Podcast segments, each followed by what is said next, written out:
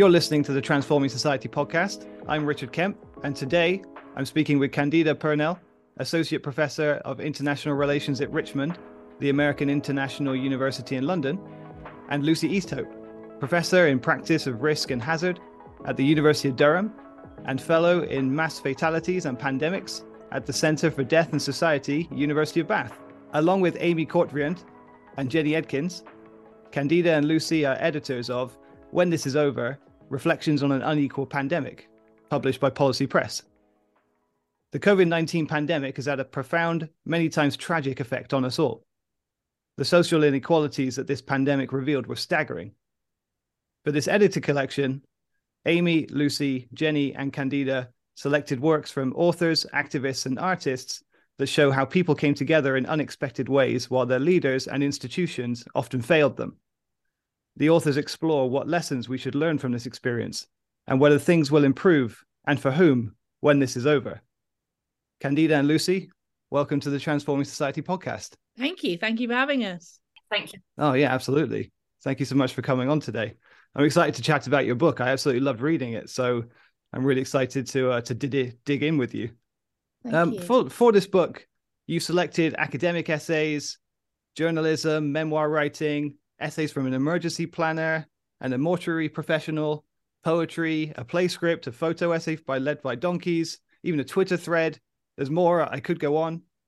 What what was the what was the reason for gathering so many perspectives and also so many different formats for this book? I know, isn't it? Isn't it wonderful? And actually, I, I, have to thank Kandida for that because she just had this wonderful way of she she sees everything as possible. so when she saw these things, she was like, "Shall we put them in?" And I was like, "Oh, crikey, we're putting in," and it's perfect. And one of the things I'm really really pleased about actually is the Twitter thread um, mm. by by Mark Brown and um all four of us were were on twitter and me and kandida probably a bit more so than than than the others and and we were just it was I, I, know kandida feels the same it was an archive it was a place of pain and we spotted that thread and almost immediately kandida had sort of gone to mark for permission to use it and that's just an hmm. example mm. of of the the magpie hoard that we were able to create here. I'm just so so pleased with that. And i knew you see with jenny's work long before this jenny is a capturer of stories that are so fragile they mm. could be lost. And so i just sort of feel that that it, it was absolutely right that this was multiple sources and actually it's often the poetry and the art that just screams the pain of what we've been through i don't know that right. just writing would have captured that so we've ended up with exactly as i described myself in the end this quilt of of mm-hmm. things that are just perfect um, and i hope that appeals to listeners and readers yes and to add to that i, I kind of see it as a scrapbook it just text was not going to be enough um, mm-hmm. it had to be about what had to somehow capture the other things that people were were making visible um so the art the images the photographs and to bring everything mm. together so that later if you hadn't managed to see it all in real time it's a place where it's collected up and you can kind of go back into that time. It's um yeah it's that's what it is for me. And yeah we we would see things and we would just go for it. We would ask please can we put this in? Please can we put this in? And we and the responses we had were amazing. People wanted to share and be a part of this and wanted um, their feelings and their thoughts and their paintings to be part of this record mm. of that time so we can come back later and digest. Uh, you say early on in the book that the COVID death toll is profoundly classed and raced. Reading about the circumstances for asylum seekers and refugees was particularly shocking. In one chapter, I saw that between 1905 and 1998, the UK government introduced 17 new immigration offences. That that actually seemed when I first read that, I thought, oh, that's high. And, and then, but then between just 1999 and 2016, the number of new offences added was 89. How have these additions to the law affected asylum seekers and refugees, especially through the peak COVID years? So yeah, thank you for this question. And for this one, obviously, there's four co there's four co-editors, and uh, Lucy and I are here today. Amy and Jenny can't be here. And this question really is relating to Amy's chapter. Amy Kortvrient is a criminologist. And so we've gone to Amy to, to fill this in um, for you. And that's, I think, one things about the book that, again, we should emphasize. Mm. Um, without, we've got Jenny Edkins, political theorist, Lucy, practitioner, disaster planner, uh, professor of emergency and, and planning. Um, I'm in international relations, uh, international political theory, and Amy's our criminologist. So the book, it's it's got that. I mean, there's parts of the book that we the expertise is so broad due to the four of us. So basically, this is Amy's mm, chapter, yeah. and the response comes from Amy, literally. But these, um, yes, it is. It's shocking the amount of new offences, the the um, criminalisation around asylum seekers and refugees. Mm. But Amy wanted to, um, when we come in this response, she wanted to focus our response on asylum seekers because refugees have a right to remain and different rights. So in the case of those seeking asylum in the UK, it's actually Blair's New Labour that were incredibly punitive in the area of immigration, which mm-hmm. is the area of law at the intersection of criminal and immigration law. So, in border criminology, Amy's specialist area, researchers and practitioners are very critical of a string of Home Secretaries, actually, particularly since Theresa May, but all the way back to New Labour's legislation, which paved the way for much of these recent in, um, innovations we're seeing, including now the beginning of, of the offshoring of asylum, which is very mm. concerning. Um, so there's this wave of New Labour immigration legislation came at a time where media, um, the media was prolifically publishing images of migrants arriving in lorries under, underneath Eurostar trains, so the relationship between the media, the public, and politics was much as we see uh, today, and and and it becoming about politicians wanting to be seen to do something about the problem of immigration. So it's mm. all it was driven by uh, media discourse, and then something that politicians wanted to be seen acting on. But the main piece of legislation relevant to Amy's chapter, um, she says, is the Immigration and Asylum Act of 1999, which created carrier sanctions for lorry drivers, as it's criminalising those, implementing dispersal, which removed asylum seekers' ability to choose accommodation, restrictions mm. on dispersal impacted on asylum seekers during the pandemic, as they allowed um, people seeking safety to be moved between asylum accommodations. So during um, uh, COVID, they were um, already highly criminalised, but in, in Amy's chapter, she explains how those living in Glasgow were moved from COVID safe container accommodations to hotels, and um, we saw them um, used in being put in di- disused army barracks in inappropriate and unsafe and on, often unsanitary accommodation. Mm. And, and, this led to a number of outbreaks of COVID and other issues. So, due to their criminalisation, um, their conditions during COVID were were unsafe, and um, you could say there's, there's a kind of criminalisation and alongside a, a, a dehumanizing discourse that we've seen in the press. Uh, just to, just yeah, just to come in there as a as a planner, you're mm. heading into the pandemic knowing that this will be a huge factor. And we'd seen some it was something i was i was very very concerned about. So i'm an i'm an emergency planner and mm. we worry about mm. the risk itself and the pandemic was a very high risk um, uh, consideration in the uk but you worry as well about about the um, the people it will hit hardest. And this was a group that really all of the disaster literature was already was already telling us would be um, would be incredibly uh, punished by a pandemic. And that's exactly what what happened. And also i think i think as we as we edge towards 2019 um, for all the reasons amy says there there wasn't the appetite to prioritize these people. So mm-hmm. these people were going to be harmed by the virus and its effects, and then, as we are seeing now, be harmed by the aftermath. And then the other thing, you know, and Kandida made a brilliant point before about we're not really at when this is over. This book is to be reached out for in the future. Right. The other thing that follows pandemics is the hatred, is the pogroms, is the riots. So um you know the book is also a set there's a sense of kind of a portent of building up um, where you know i mean it's it's just phenomenal isn't it to think that there was there's um, further 80 89 offences added in just over a decade how many mm. more will we see pushed through and welcomed in the next three or four years right, right. so i mean all the way through the book we've also tried to suggest glimmers of hope and i think there's a growing recognition in the disaster research community of how vulnerable asylum seekers are in disaster planning so um I think that the segue between their their needs and the crimmigration and then and then what happens next is really important. Mm. Yeah, thanks, Lucy. Thanks, Kandida. The um, yeah, the thanks, Amy. Thanks, Amy. Thanks, Amy. oh yeah, true. That. Yeah, good point. Thanks, thank you, Amy, for um coming in by satellite there. Yeah. And uh, um, yeah, the offshoring of offshoring of immigration. That's such a that's a terrible term, isn't it? It just so kind of gives me the shivers. Um, but just it just like um kind of turns it into like a I don't know, just like a, a process it, that would happen in an office, I guess. Just you know, like uh going to the stationery cupboard and then I'm going to go complete some offshoring of immigration. It just seems too normalized, I suppose. Yeah, the language off mm.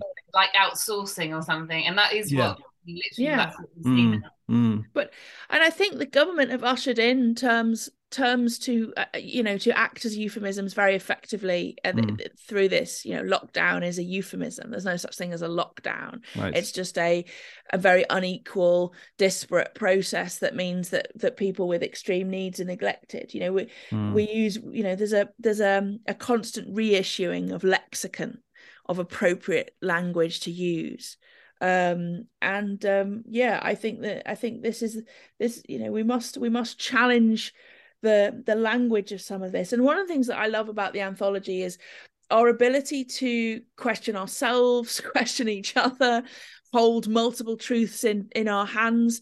Um i mean i actually felt we were very ideologically aligned as a four but also we were able to critically reflect in a way that had become less popular i think even in academia. Mm-hmm. so you can have absolutely two truths sitting next to each other as sue black says in her wonderful opening. And. I, I mean that very much i think reflected my relationship with jenny because jenny had written about some of the cruelties of processes in in in uh, uk disaster planning. And she just she when i first met her i think i made her miss three trains because we were just drinking coffee for so long. And when i first met her she was it was almost it was so needed for me. It was 2007 mm. and she challenged everything that i thought mm. about after disaster and she's done it again and that i think that's the that's the power of of all of this and you yeah. you don't you don't it's not a pan, it's not an anthology about the pandemic it's a pan, mm-hmm. it's an anthology about everything it's like you know yes. it's like every, every, from now on you're guided by when this is over yeah yeah i love that when faced with the prospect of a second lockdown the Daily Mail reported then Prime Minister Boris Johnson as saying to let the bodies pile high Millennials and Gen Zers joked online about COVID 19 being a boomer remover. Meanwhile, shop workers and taxi drivers got reclassified as key workers so that they would keep going at their own risk while others were either working from home or put on furlough. Why was there so much animosity and devaluation of life during this period? Yes, what a question, Rich. Yes. So I'm going to um, in my chapter, I do talk about that um, that phrase that that Johnson used, letting the bodies pile high, and I describe it as horrifying. But of course, it wasn't alone in the kind of comments that motivated me. I used to write about war. I used to write about war, and I don't do that anymore because I don't need to. So I now switch to, um, at the minute, still trying to understand the body politics of the um, the pandemic which mm. is just the body politics of our society more generally. Mm. And like this book is about the pandemic, but it's not really. The pandemic's a way for us to understand our society better because it brings certain things to light. Um, and it and yeah, the dehumanizing discourse was something that switched my attention from what I was doing, which was studying war, to studying the pandemic. Let the bodies pile high. Um, take, we're going to take it on the chin. Apparently, that was the first one mm. that really got, uh, horrified me. Who's going to take it on the chin? Which ones of us? Um, right. You, Boris Johnson? No, not you. You've got a bed reserved for you in St Thomas's Hospital before you even arrive. But some of us will be dead before the ambulance arrives. So the um something, yeah, this was this was horrifying for me. And then later, yeah. then another comment uh, that I talk about in my chapter is Dominic Cummings when he scribbled on that whiteboard about who shall we not save so some there's calculation going on about life uh, which lives are valued which lives are um, which lives are required and made mm. key, as you say, key workers, uh, key for some things, some things, but also um, maybe not valuable in other ways, left left extremely vulnerable through um, um, uh, PPE stockpiles being sold off, etc., and mm. being very unsafe in the workplace. And so, in, in a way, key, but as individuals, not there's less value attached there, even right. though there's there's this is what I work on um, the value of lives, the value of bodies, who decides and who gets made more vulnerable. But mm-hmm. anyway, and then we see that reflected in society as um, basically uh, for me inequality is at the center of all of this, and um, with regard to the animosity in particular,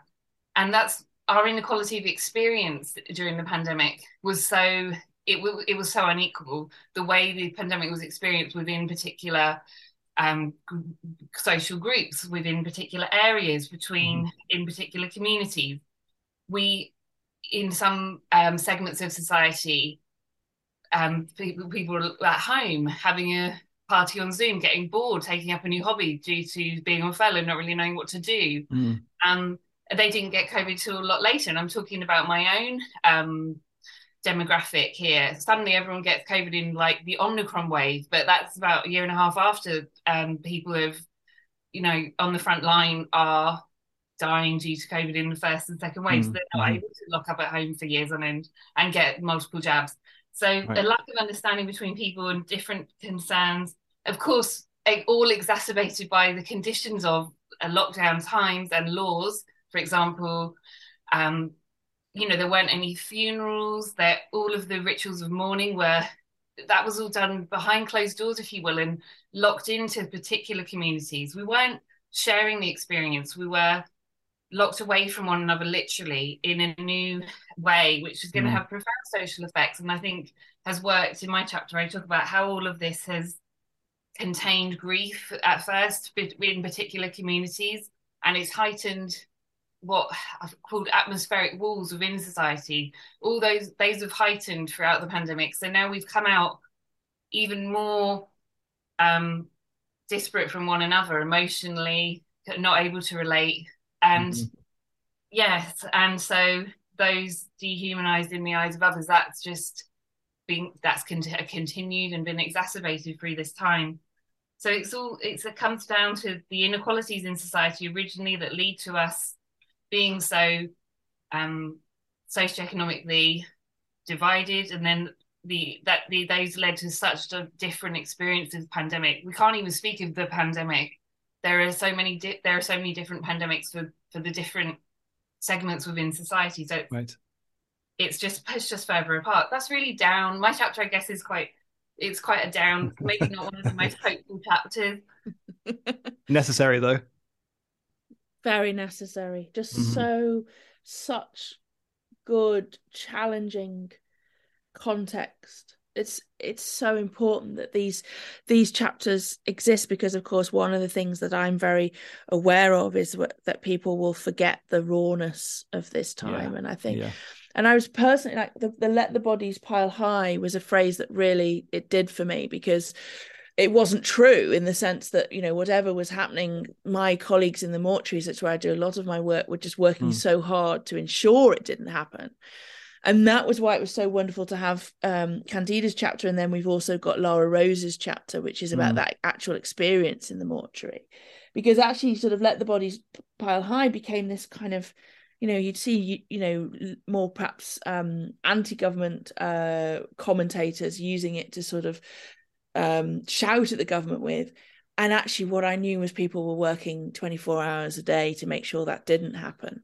Right. Yeah. Um, and I think also what what Kandida's chapter highlights for me is a question we're going to have to have, which is about triage, which is about who do we save, which is about mm. what next, which is about the National Health Service. So again, you know, when I say have this book on your shelf for all things, it is for that point as well that's such a good point, Lucy. And you're right. We find the hope in is the next chapter or the one after, which is Lara's chapter, which is okay. We've had that the the bodies pile high, but then what actually happens on the ground?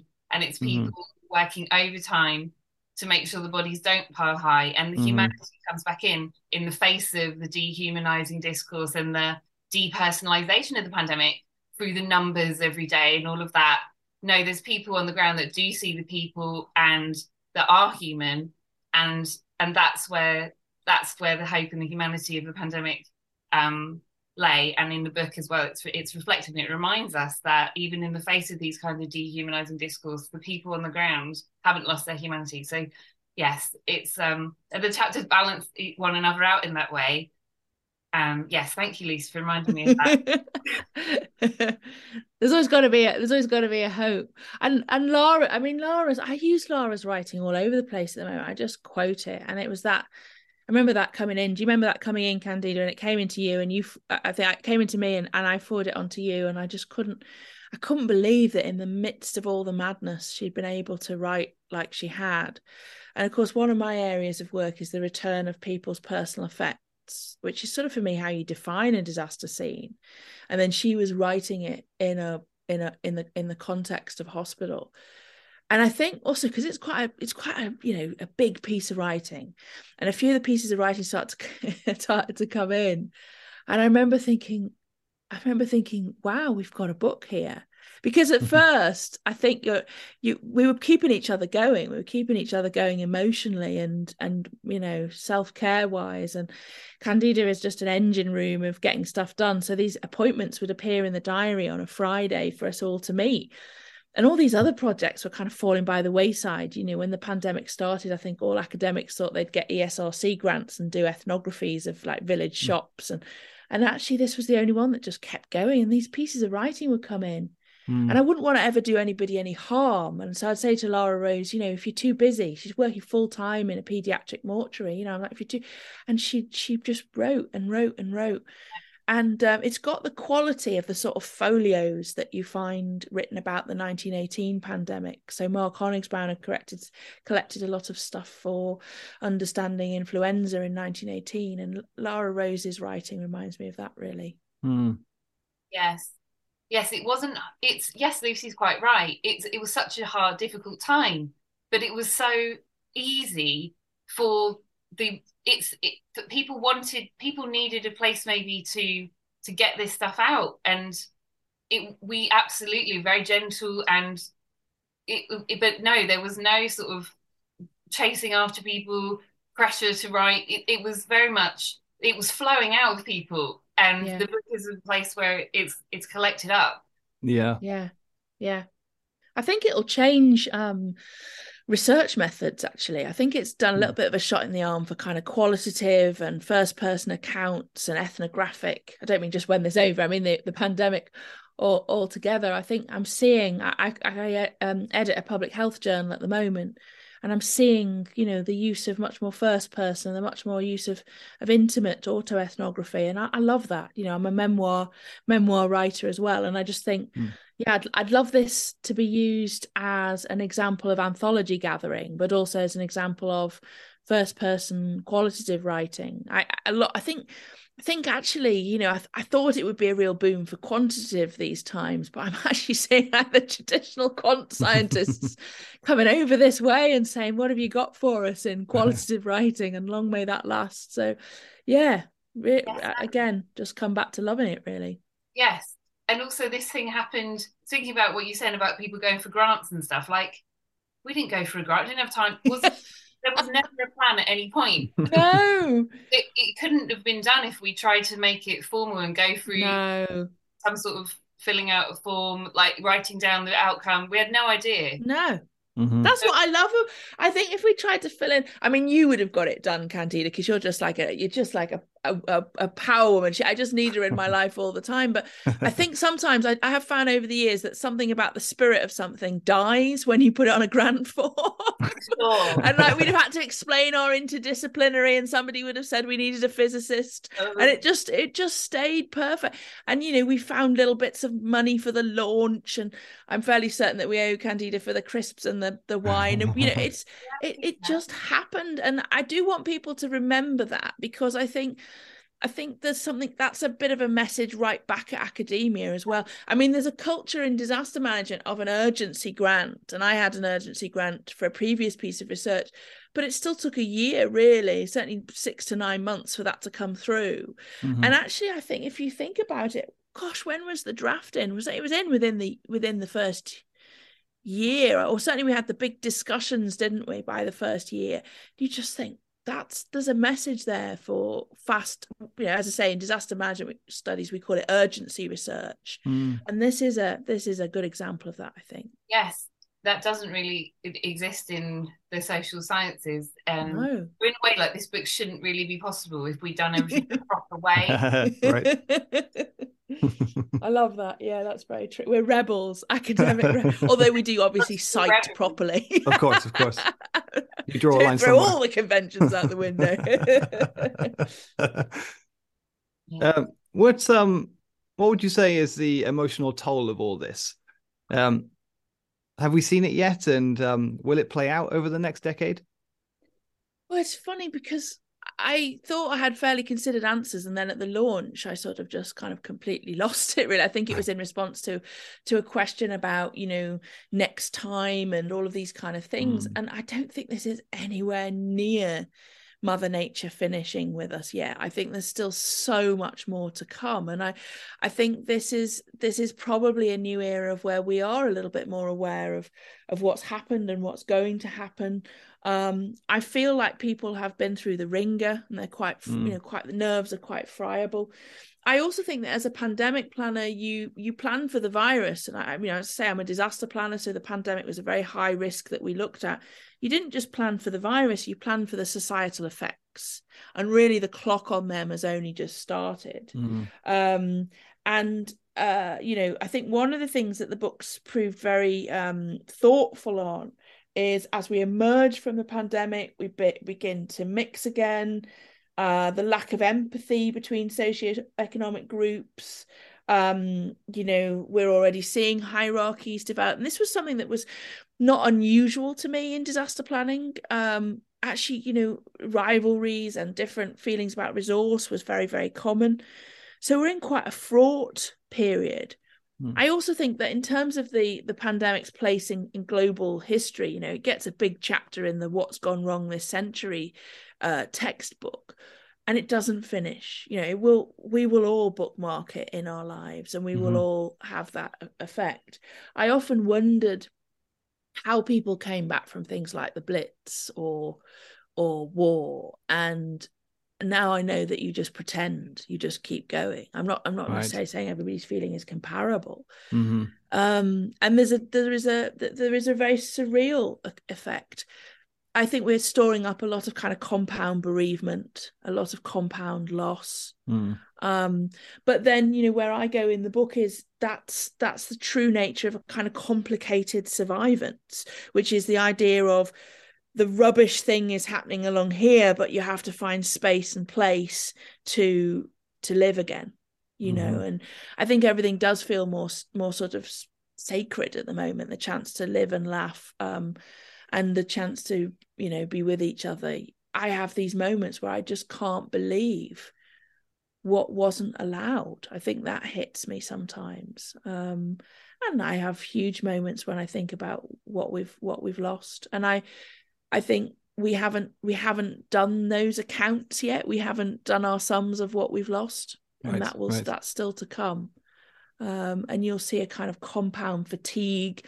You're seeing all the stuff about the great exodus from the national health. These are all the emotional toll, mm. and that you know that there is a price to be paid. You can't just style out a pandemic and its aftershock. Mm at the launch you were talking about stri- the strikes as well lucy weren't you? That people sort of saying no like we, we carried on through this whole thing and it's coming out now in the industrial action we're seeing around in um around our uh, public sector workers and our like we've we've got a, a wave of strikes in the university sector. Mm-hmm. um and then, like this is perhaps an after effect. People were worn down burnt out. It was too much and so now we're seeing these kind of um, resistances to continuing as normal in in, in numerous um, in numerous kinds of fields. It just I, I hadn't really connected that before until you said that.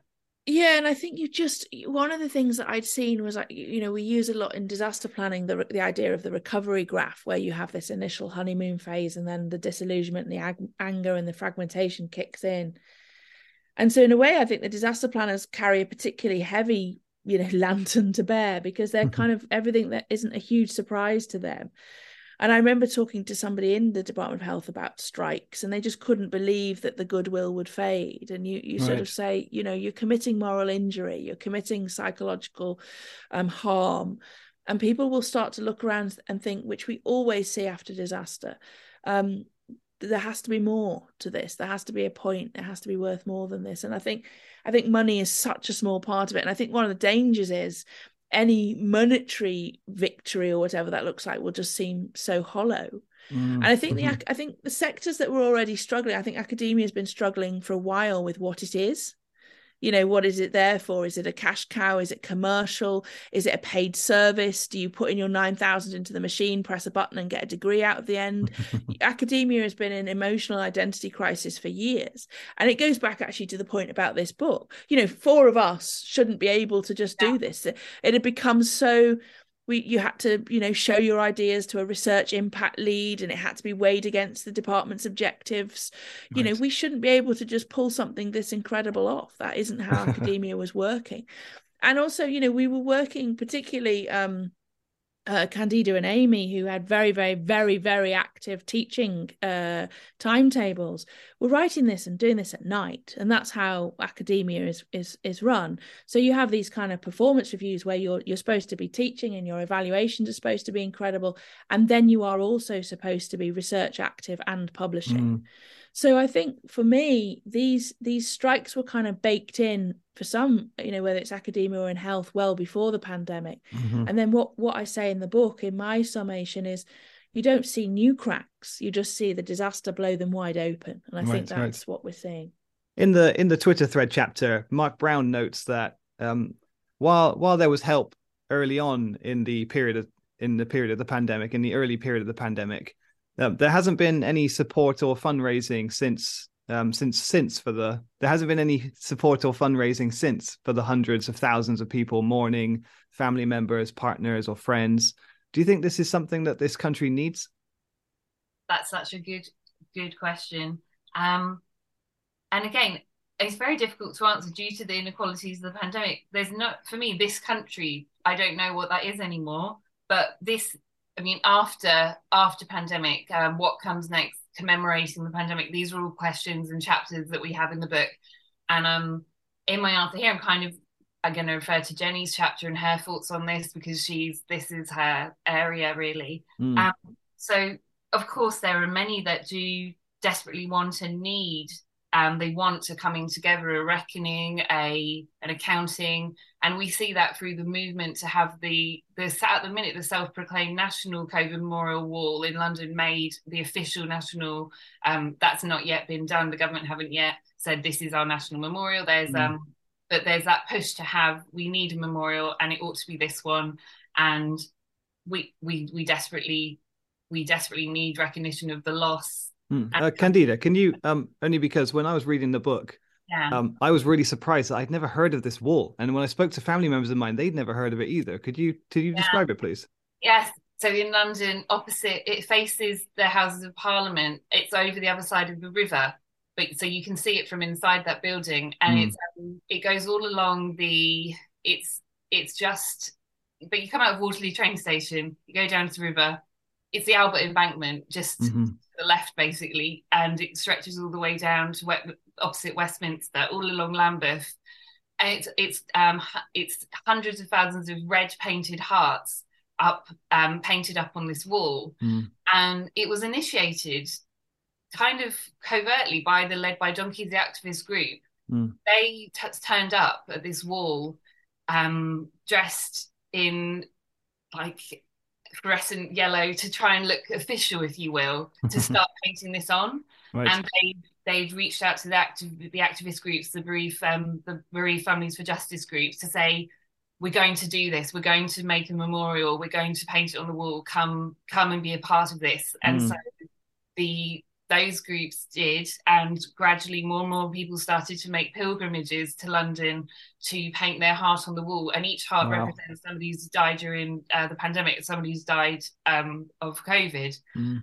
and now the so the led by donkeys kind of initiated this had the idea to, to use the hearts as the design mm-hmm. but then they sort of handed over to now the guardians of the wall who are members of the the bereaved families for justice groups and so fran hall contributes to our book she's written a chapter describing what they do now as guardians of the wall but it's not an official uk memorial so but it's become mm-hmm. a place to recognize the loss of covid so certain politicians have turned up there to sort of pay their respects. Religious leaders have turned up there to pay their respects, but mm-hmm. it's still not official. Um, and our, um, you know, we that's what they want. They want this to be the official UK memorial. Yep. But then, um, but that's very interesting from you, Rich, that other people haven't even heard of it. Yeah, um, yeah, very. It's impressive. I couldn't believe I'd never heard of it. Yeah, I need to go visit it now. Definitely. That you've not heard of it, and that maybe I'm pers- I'm writing an article at the minute on this wall, and kind of thinking it through. Um, of course, it's very accessible for certain people. Maybe it's not to others, and it's, it's a problem you haven't heard of it, and others haven't. Mm. Everyone's a place to go. But so the appropriateness of the wall is another matter. But there's certainly there is certainly a movement that wants um, a, a, national memorial and mm. wants the government to stop and say and you know say this is this is what we lost, and that's that's kind of not happened yet. Yeah. And for, and for Jenny, this is this is the this is the politics of now memory. And in terms of the pandemic, when will we be told it's time to remember? What, what will we be told right. to remember? This is all being contested now, and in and in and uh, for Jenny and I, this is something that we're used to studying in relation to after war. Mm-hmm. Who gets remembered and how, and when are we meant to remember them? And this is the remembering the pandemic. The politics of all that is now we're in that stage, the contest over how the pandemic will be remembered, or, or will it be? Or will mm. we just be? I mean, there's other sections of society and there's other forces that are just saying, let's carry on. We no, let's just not stop. No, let's not bother think about that. Let's just sort of pretend that will never happened. Mm-hmm. So there's these forces at work, and this is we're in the politics of that now, in the politics of memory. And there's those certain groups that will will maybe not go away. Will keep demanding. No, we want to remember. We want to we want to know what happened and that we're used to seeing that post war as well. Yeah. So that's now where the sort of the politics lies. Um, and it is there, but it is fraught, and there's a lot of anger within the communities that lost people, that felt that things weren't done properly, that there mm-hmm. was um, a lack of care, that people were, were made um, extremely vulnerable and they were not looked after. And so there's and they want answers. What happened? Um, why why did my loved one die like this? Well, mm. what went wrong? So there's this is now the politics of after the pandemic and what will we remember and when will justice be done?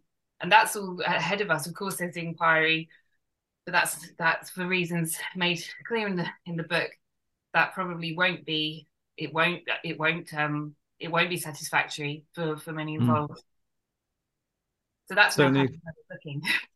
Yeah, I was certainly re- uh, learning that throughout the book. Um, you know, the um, it's really it's really important. Um, all the all the different aspects of COVID. Uh, Lucy, you were saying earlier about like it's so important that you have the the rawness of the um of the COVID experience. You have the hope, um, but also the kind of like the yeah, like the staring in the face of of of of, of history previous, I suppose, of just like what is going to be remembered is yeah. uh what are the chances that this is going to be remembered or you know like purposefully yeah. is this going to be remembered and i think people find it quite shocking if i say like i did at the book launch for, for when this is over. I think people find it quite shocking if i say i think they will forget. I think mm. forgetting mm. actually has a purpose in all of this.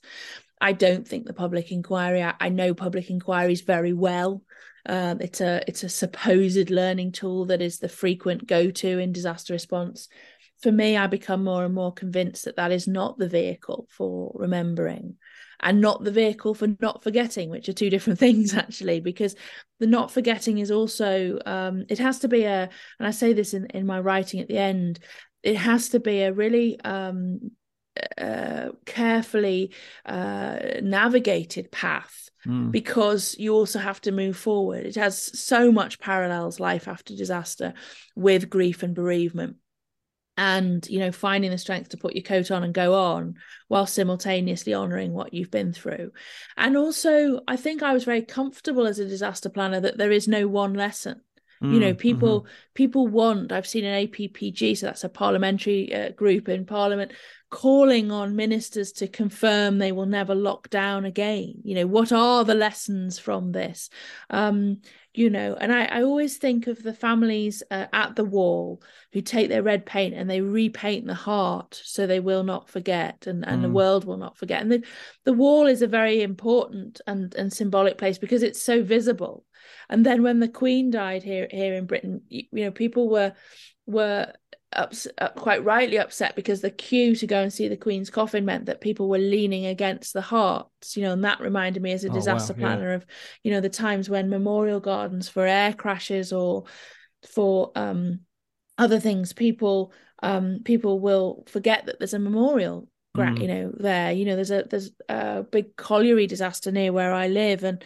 and the bodies are still underground you know sort of many many decades later and the plaques get smaller and smaller it's in in in wrexham you know right. very famous at the moment and yeah. uh, you know the worst colliery disaster in history and basically it is known about but it gets it shrinks all the time mm. and um, that's very very hard particularly for the grieving that it does that mm-hmm. but it mm-hmm. also i think has a purpose and where I feel comfortable is in the writing just before mine, which is the wonderful Matt Hogan, who just thinks and writes, I think, for emergency planners everywhere. And he he is he is very confident in his writing that the changes we will make will make a small difference. And that's all we can ask for, really. Mm. Mm. Um, so it's a very, very surreal time. People sort of shout in my face in the early stages after the disaster, saying, "This will be the moment, won't it? This will be the, this will be the time. We, this, this will be the one we never forget." That you know, there is no, there is, uh, there is no guarantee of that, and there is purpose in forgetting. I think, particularly for children and young people, mm. I, I never, I never begrudge a disaster community that tries to move on and we will be doing we will be doing the same you know we will have mm. to move forward and it will have to take place i think the hardest thing for families and for those right in the eye of it is when it becomes historic when it is framed as an archive um, and um, you know when you know when when this is over that's the that's the true test but as i said at the launch you know one of the things that I did in the early hours of the sort of February and March 2020 when it was really dawning on me what was hitting was that I reached for I reached for the bookshelf.